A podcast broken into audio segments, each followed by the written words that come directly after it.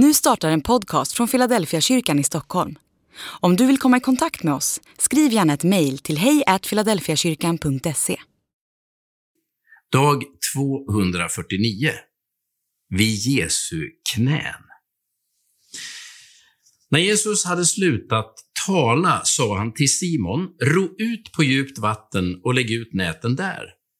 Simon svarade, Mästare, vi har hållit på hela natten utan att få något. Men eftersom du säger det ska jag lägga ut näten. Och de gjorde så och drog ihop en väldig mängd fisk.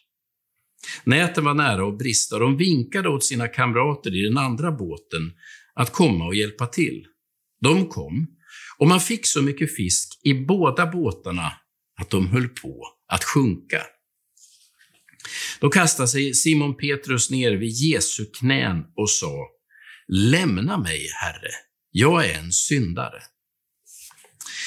I Lukas kapitel, kapitel 5, innan någon av de fyra vid Jesu fötter dyker upp, berättar Lukas om Petrus och hans första möte med Jesus. Vi vet vem Petrus är och det visste också alla som läste Lukas evangeliet när det en gång skrevs. Petrus var den främste bland apostlarna. Det var han som förde talan på pingstdagen, den dag då den kristna kyrkan för första gången såg dagens ljus. Han var den obestridde ledaren i urkyrkan, den som Jesus hade utpekat och som alla de andra apostlarna bejakade. Lukas berättar om Petrus och hans första omtumlande möte med Jesus. Han har varit ute och fiskat hela natten utan att få något.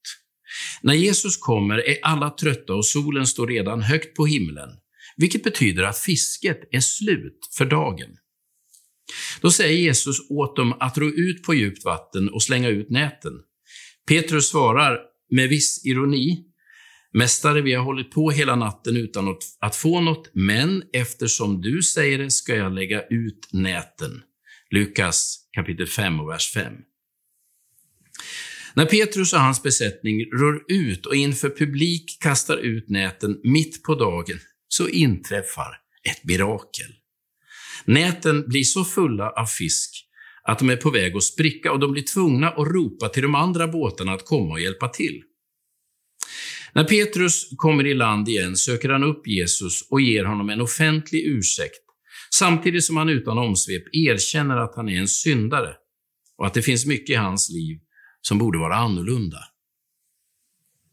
Lukas berättar att Petrus kastar sig ner vid Jesu knän, inte vid hans fötter. Detta första möte ger Petrus en glasklar insikt om vem han själv är i alla fall för stunden, och det ger honom en stark upplevelse av Jesus. Ändå kommer Petrus inte längre än till knäna på Jesus. Genom resten av evangelierna anar vi att Petrus har en del att göra upp med hos sig själv innan han landar vid Jesu fötter. Ändå blir han kallad till lärjunge och Jesus säger åt honom att han hädanefter ska fånga människor. Ibland undrar jag om jag har satt mig vid Jesu fötter eller om jag har stannat vid knäna. Jesus är utan tvekan den viktigaste jag lyssnar till. Men sitter jag verkligen vid hans fötter? Kanske är det en uppgörelse som pågår fortfarande. Trots att Petrus inte kommer längre än till knäna på Jesus, så får han kallelsen att följa Jesus. Det är både uppmuntrande och nådefullt. Man måste inte ha allt klart för sig eller vara beredd på totalkapitulation för att bli lärjunge. Det räcker med att vara på väg.